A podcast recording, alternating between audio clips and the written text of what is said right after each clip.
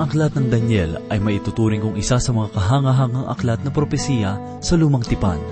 Sa totoo lang, ang aklat ng Daniel at ang aklat ng pahayag ay mayroong pagkaugnayan na propesiya. Upang masigit natin maunawaan, tunghayan natin ang pambungad na mensahe sa aklat na ito na ating pagbubulay-bulayan sa oras na ito dito lamang po sa ating programang Ang Paglalakbay.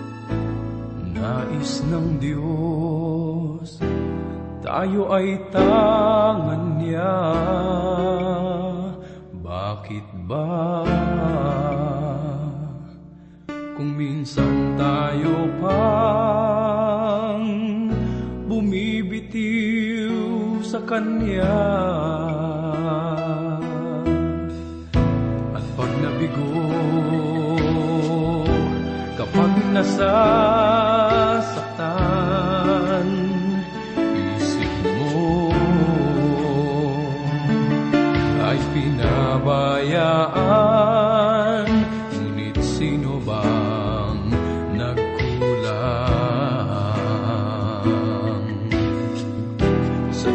ay lumapit lang. At magbalik ng lubusan kay inam ng nais niya sa ating buhay.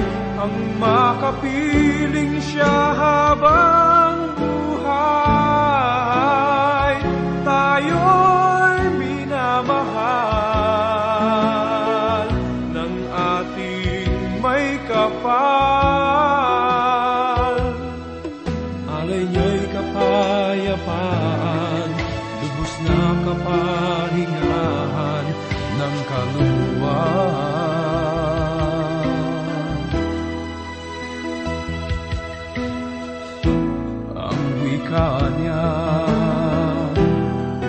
magaan kong dalhin, pamatok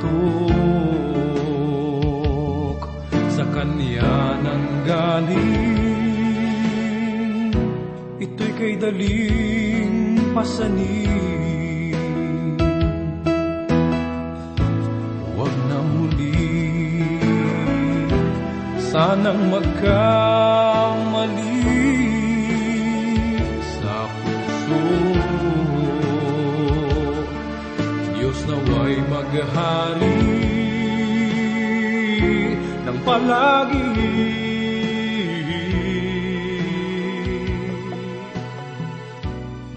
Nais niya Isang mapagpalang araw po ang sumainyo mga kaibigan.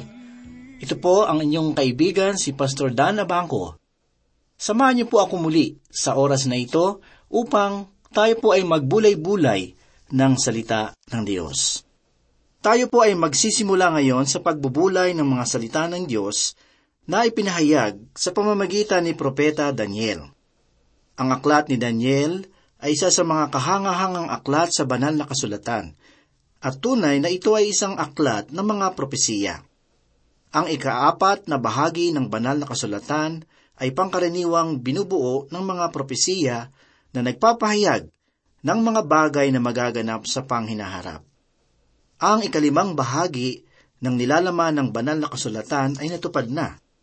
Kaya't maaari nating hatiin ito sa dalawang bahagi. Sa mga natupad at hindi natupad na mga propesiya.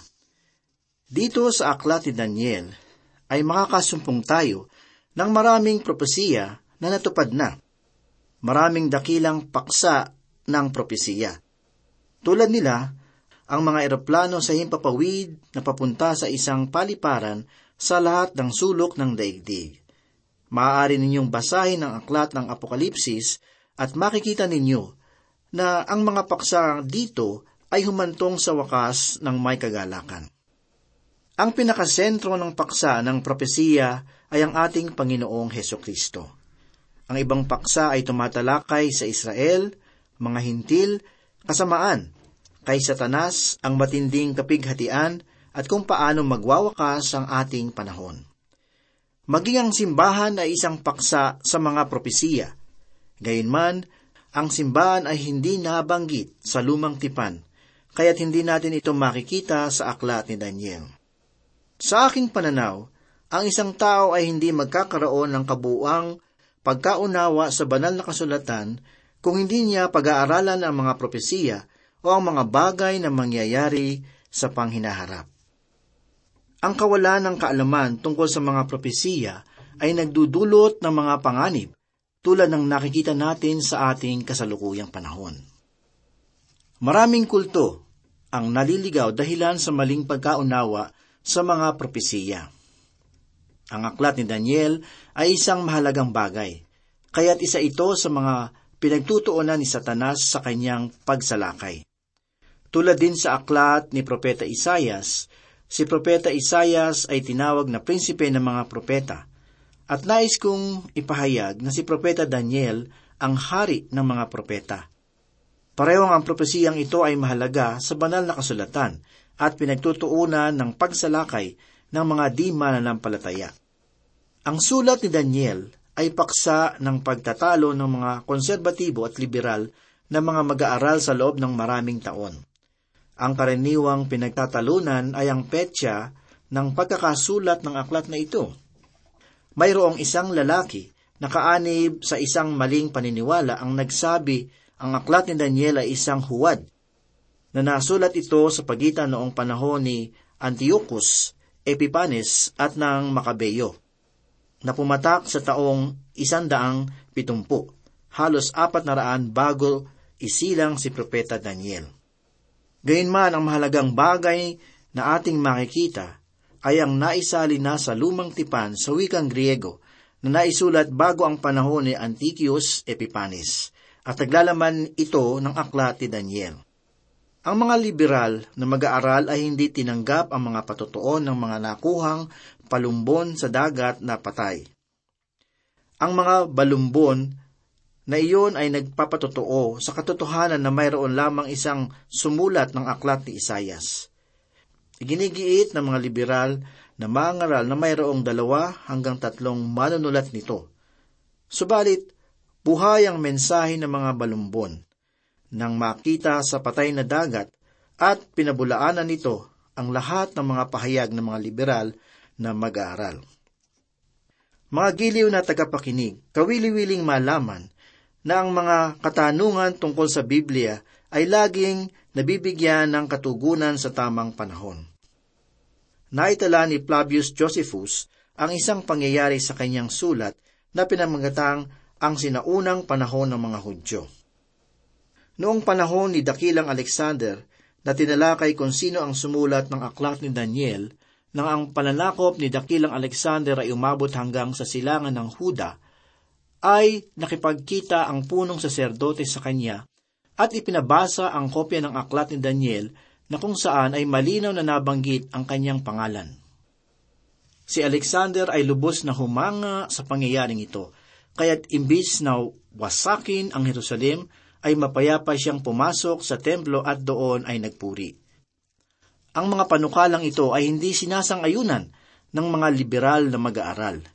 Hindi na kinakailangan ang mga walang kabuluhang pagtatalo sa mga pahayag na matagal nang napagpasyahan. Nais ko lamang sabihin ng aking pinaniniwalaan na ang mga pahayag ng mga konserbatibong mangaral na si Propeta Daniel ay hindi mandilin lang at ang aklat niya ay hindi isang kasinungalingan. Kaugnay pa nito, ang mga pariseyo ay tinawag ng ating Panginoong Heso Kristo na mga mapagpaimbabaw, ngunit si Daniel ay tinawag niya na propeta. Pakinggan po natin ang ipinahiyag ni Mateo sa ikadalawamput apat na kabanata talatang labing anim. Ganito po ang sinasabi, Kaya kapag nakita ninyo ang karumal-dumal na paglapastangan na sinabi sa pamagitan ni Propeta Daniel na nakatayo sa dakong banal – ako ay mas sumasang-ayon sa ating Panginoong Heso Kristo na hindi binaligtad ang kanyang mga pahayag ungkol dito. Ang pahayag ni Heso Kristo ay mayroong katotohanan at sapat ito para sa bawat mananampalataya. Mas marami tayong kaalaman sa buhay ni Propeta Daniel kaysa sa iba pang mga propeta sa banal na kasulatan. Ipinahayag niya ang tungkol sa kanyang sarili noong panahon na siya ay napasama sa mga bihag patungong Babylonia. Sa ikatlong taon na pamumuno ni Haring Jehoiakim hanggang sa pamumuno ni Haring Cyrus. Ang buhay at ministeryo ni Propeta Daniel ay nagdurugtong sa buong pitungpung taon na kanilang pagkakabihag sa Babylonia. Sa pasimula ng kanyang sulat, siya ay nasa kanyang kabataan. Subalit sa dulong bahagi ng kanyang sulat ay mayroon siyang panahon ng kanyang katandaan. Basahin po natin ang pagkakakilala ng Diyos kay Propeta Daniel sa ikasampung kabanata, talatang labing isa. At sinabi niya sa akin, O Daniel, ikaw na lalaking pinakamamahal. Hindi ko ibig na maging katulad ng mga taong nagsasabi na ang aklat ni Daniel ay isang kasinungalingan. Darating ang panahon na aking makikita ng mukhaan si Daniel sa kalangitan, at nalalaman kong siya ay mayroong magandang katayuan sapagkat siya ay pinakamahal ng Diyos. Mayroong mga salita na nagpapakita ng mga katangian ni Daniel. Ito ay mga salitang layunin, pananalangin at propesiya. Si Daniel ay isang tao na may layunin. Ipinahayag niya sa unang kabanata, talatang ikawalo ang ganito. Ngunit ipinasya ni Daniel na hindi niya durungisan ang sarili sa pamamagitan ng bahagi ng pagkain mula sa hari o alak man na kanyang ininom. Kaya't kanyang hiniling sa pinuno ng mga yuniko na pahintulutan siyang huwag dungisan ang kanyang sarili. Ganito pa ang kanyang ipinahayag sa ikaanim na kabanata talatang sampu. Nang malaman ni Daniel na ang kasulatan ay nalagdaan na, siya'y pumasok sa kanyang bahay na ang mga bintana ay bukas paharap sa Jerusalem at siya ay nagpatuloy na lumuhod ng tatlong ulit sa loob ng isang araw. Nananalangin at nagpapasalamat sa harap ng kanyang Diyos gaya ng kanyang dating ginagawa. Mga kaibigan, nang ang hari ng Babylonia ay magpasya na lahat ay kailangang kumain ng kanilang pagkain, Si Daniel at ang kanyang mga kasama ay nagpasyang sumunod sa mga kautusan ni Moises. Mapapansin natin na si Daniel ay puno ng layunin sa kabuuan ng librong ito. Ipinakita sa atin dito ang paninindigan ni Propeta Daniel sa pagpapahayag ng salita ng Diyos. Ipinagpapasalamat ko sa Panginoon na mayroong mga tao na nagpapahayag ng salita ng Diyos at mga propesiya sa ating panahon. Ang tamang pag-aaral ng mga propesiya ay maghahatid sa atin ng isang buhay na may kabanalan at takot sa Panginoon. Sa ikatlong kabanata, ikatlong talata ng unang Juan ay ipinahayag na ganito, At sino mang may ganitong pag-asa sa kanya ay naglilinis sa kanyang sarili, gaya naman niyang malinis. Mga kaibigan, ang pag-aaral ng propesiya ay maglilinis din ng ating mga buhay. Dumako naman po tayo sa ikalawang katangian ni Daniel, ang pagiging mapanalanginin. Maraming mga pangyayari sa aklat na ito tungkol sa buhay, pananalangin ni Propeta Daniel. Basahin po natin ang ipinahayag ni Propeta Daniel sa ikalawang kabanata mula sa ikalabing pito hanggang sa ikadalawamput tatlong talata. Pumasok si Daniel sa kanyang bahay at ipinaalam ang pangyayari kina Hananayas, Mishael at Azarias, na kanyang mga kaibigan. Kanyang sinabi sa kanila na humingi ng awa sa Diyos ng kalangitan tungkol sa hiwagang ito, upang si Daniel at ang kanyang mga kaibigan na hiwag mamatay na kasama ng ibang pantas ng Babylonia. At ang hiwaga ay inihayag kay Daniel sa isang pangitain sa gabi. Nang magkagayoy, pinuri ni Daniel ang Diyos sa langit. Sinabi ni Daniel, Purihin ang pangalan ng Diyos, magpakailanman, sapagkat sa kanya ang karunungan at kapangyarihan. Siya ang nagbago ng mga panahon at mga kapanahunan. Siya ay nagbibigay ng karunungan sa marunong at ng kaalaman sa may pangunawa. Siya ang naghahayag ng malalim at mahihiwagang bagay, kanyang nalalaman kung ano ang nasa kadiliman, at ang liwanag ay naninirahan sa kanya. Sa iyo, O Diyos, ng aking mga ninuno, ako'y magpapasalamat at magpupuri sapagkat binigyan mo ako ng karunungan at kapangyarihan at ipinaalam mo sa akin ang aming hinihiling sa iyo sapagkat iyong ipinaalam sa amin ang nangyari sa hari. Maaring sabihin ng iba sa atin na dahil sa pananalangin ni Daniel kaya siya ay naitapon sa yungib ng mga leon. Subalit mga kaibigan, paano naman ang mga katugunan sa panalangin? Kung iyong matatandaan, di ba't ang Diyos rin ang tumugon sa panalangin ni Daniel, kaya't siya ay naligtas mula sa yungib ng mga leon? Tunay na si Propeta Daniel ay isang tao na mapanalanginin. Ang ikatlo niyang katangian ay isa siyang tao ng propesiya. Ang aklat ni Propeta Daniel ay may pagkakapantay sa pagkakahati. Ang unang kalahating bahagi ay binubuo ng kasaysayan, at ang huling kalahating bahagi ay naglalaman ng mga propesiya.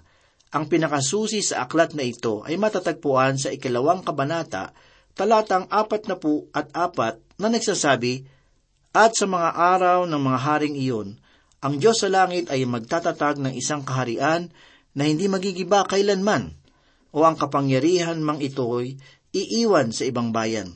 Tudurugin ito at wawasakin ang lahat ng mga kahariang iyon at ito'y mananatili magpakailanman. Ang propesiya ay tila ibinurda sa tela ng kasaysayan upang ipakita na ang Diyos ay nangingibabaw sa mga Diyos-Diyosan. Paglapastangan sa Kanya at ang hindi pagpaparaya sa mga hintil. Tinlakay din ng aklat ni Daniel ang mga politika na nangyayari at hindi lamang ang mga bagay na mangyayari sa panghinaharap. Ipinaliwanag nito ang mga kahihinatnan ng mga pangyayari na nagaganap ngayon sa sanlibutan. Binibigyan ito ng katugunan ang katanungang sino ang mamumuno sa sanlibutan. Ang aklat ni Daniel ay susi upang maunawaan natin ang iba pang bahagi ng banal na kasulatan. Magsimula po tayo sa ating pagbubulay-bulay ng unang kabanata sa una nitong talata. Ipinahayag ni Daniel ang ganito. Nang ikatlong taon ng paghahari ni Jehoiakim na hari ng Huda, dumating sa Nebuchadnezzar na hari ng Babylonia at kinugkub iyon. Mga giliw na tagapakinig, si Jehoiakim ay inupo ng trono ng Juda ni Paraon Neko upang pumalit sa kanyang kapatid na si Jehohas Itong dalawang masamang hari ay anak ni Hosias, ang makadiyos na hari na nanguna sa huling pagbabago ng Huda.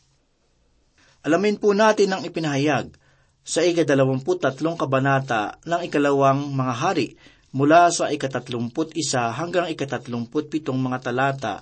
Ganito po ang sinasabi, Si Jehohas ay dalawamput tatlong taon nang siya ay magsimulang maghari at siya ay naghari sa loob ng tatlong buwan sa Jerusalem. Ang pangalan ng kanyang ina ay Hamutal, na anak ni Jeremiah sa Tagalibna. Siya ay gumawa ng kasamaan sa paningin ng Panginoon, ayon sa lahat ng ginawa ng kanyang mga magulang.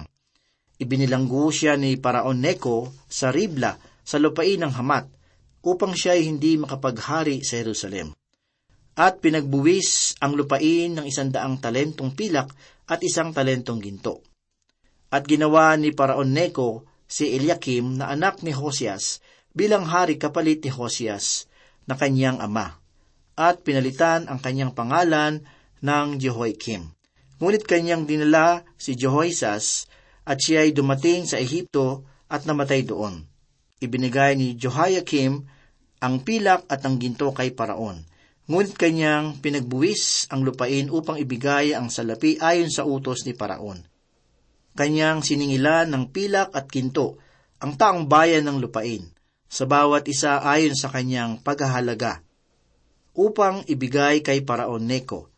Si Jehoiakim ay 25 taon nang nagsimulang maghari at siya ay naghari sa loob ng labing isang taon sa Jerusalem. Ang pangalan ng kanyang ina ay Sevida na anak ni Pedaya na taga Ruma. Siya ay gumawa ng masama sa paningin ng Panginoon ayon sa lahat ng ginawa ng kanyang mga pinuno. Ang pangalang Jehoiakim at Eliakim ay isang tao lamang ang tinutukoy. Sa panahon noong kanyang pamumuno ay naganap ang unang pagsalakay ni Haring Nebuchadnezzar sa Jerusalem. Ang panahong iyon ay nasa taong anim na raan at anim. Lubos na kinubkob ng bayan noong anim na raan at apat na taon bago isilang si Kristo. Ang bayan ay hindi lubusang nawasak, subalit ang unang grupo ng mga bihag ay dinala sa Babylonia. Kasama dito sina Daniel, ang kanyang tatlong kaibigan, at ang ilang pang libu-libong mga tao. Nang si Jehoiakim ay namatay ang kanyang anak na si Jehoiakim ang siyang pumalit sa kanya. Nagimagsik siya laban kay Nebuchadnezzar noong ikalimang daang siyam naput walong taon bago dumating si Kristo at muling sinakop ang Jerusalem. Muli ay hindi nawasak ang Jerusalem, subalit ang hari, ang kanyang ina, at lahat ng mga sisidlan sa bahay ng Panginoon ay dinala sa Babylonia. Kasama dito ang mas malaking bilang ng mga bihag.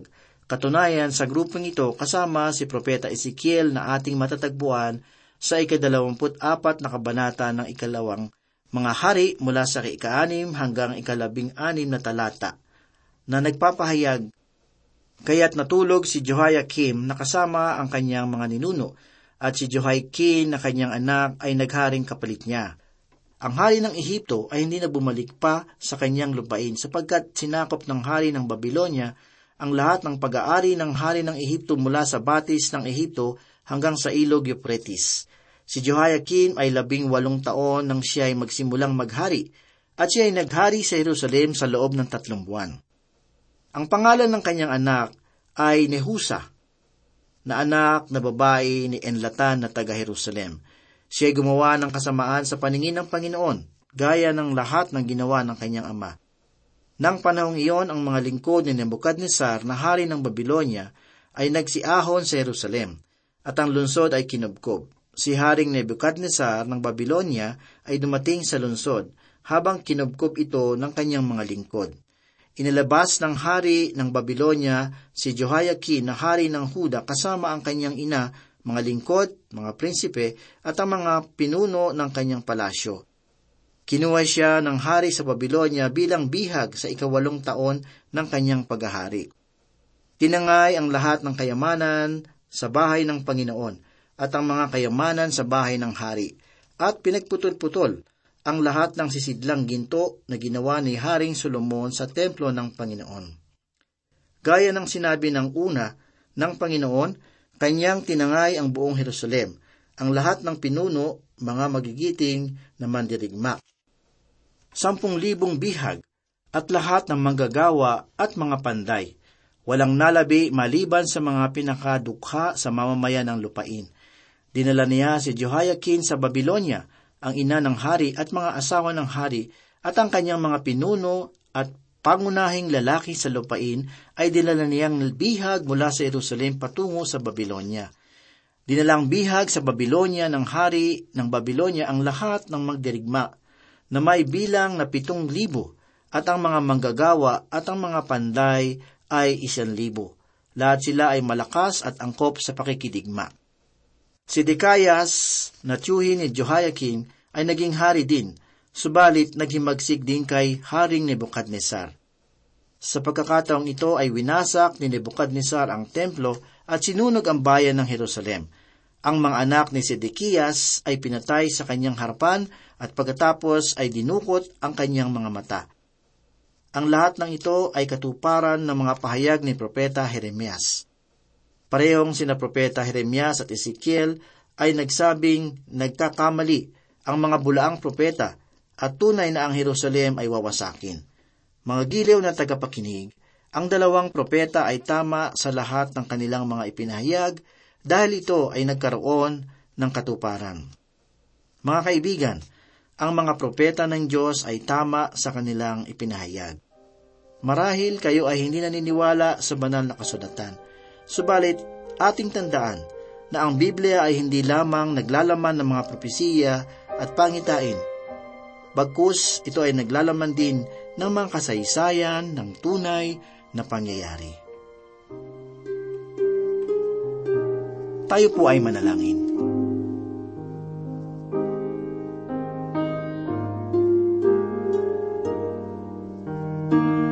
Mahal naming Panginoon, marami pong salamat sa pag-uumpisa ng aming pag-aaral sa aklat ni Daniel. Salamat po sa taong ito na si Daniel na isang tunay na halimbawa ng tunay na mananampalataya. Tulungan mo po kami, Panginoon, na masundan ang kanyang buhay upang ito po ay aming magaya at maging matagumpay sa aming pong pananampalataya. Marami pong salamat.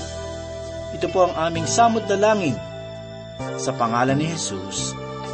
Amen.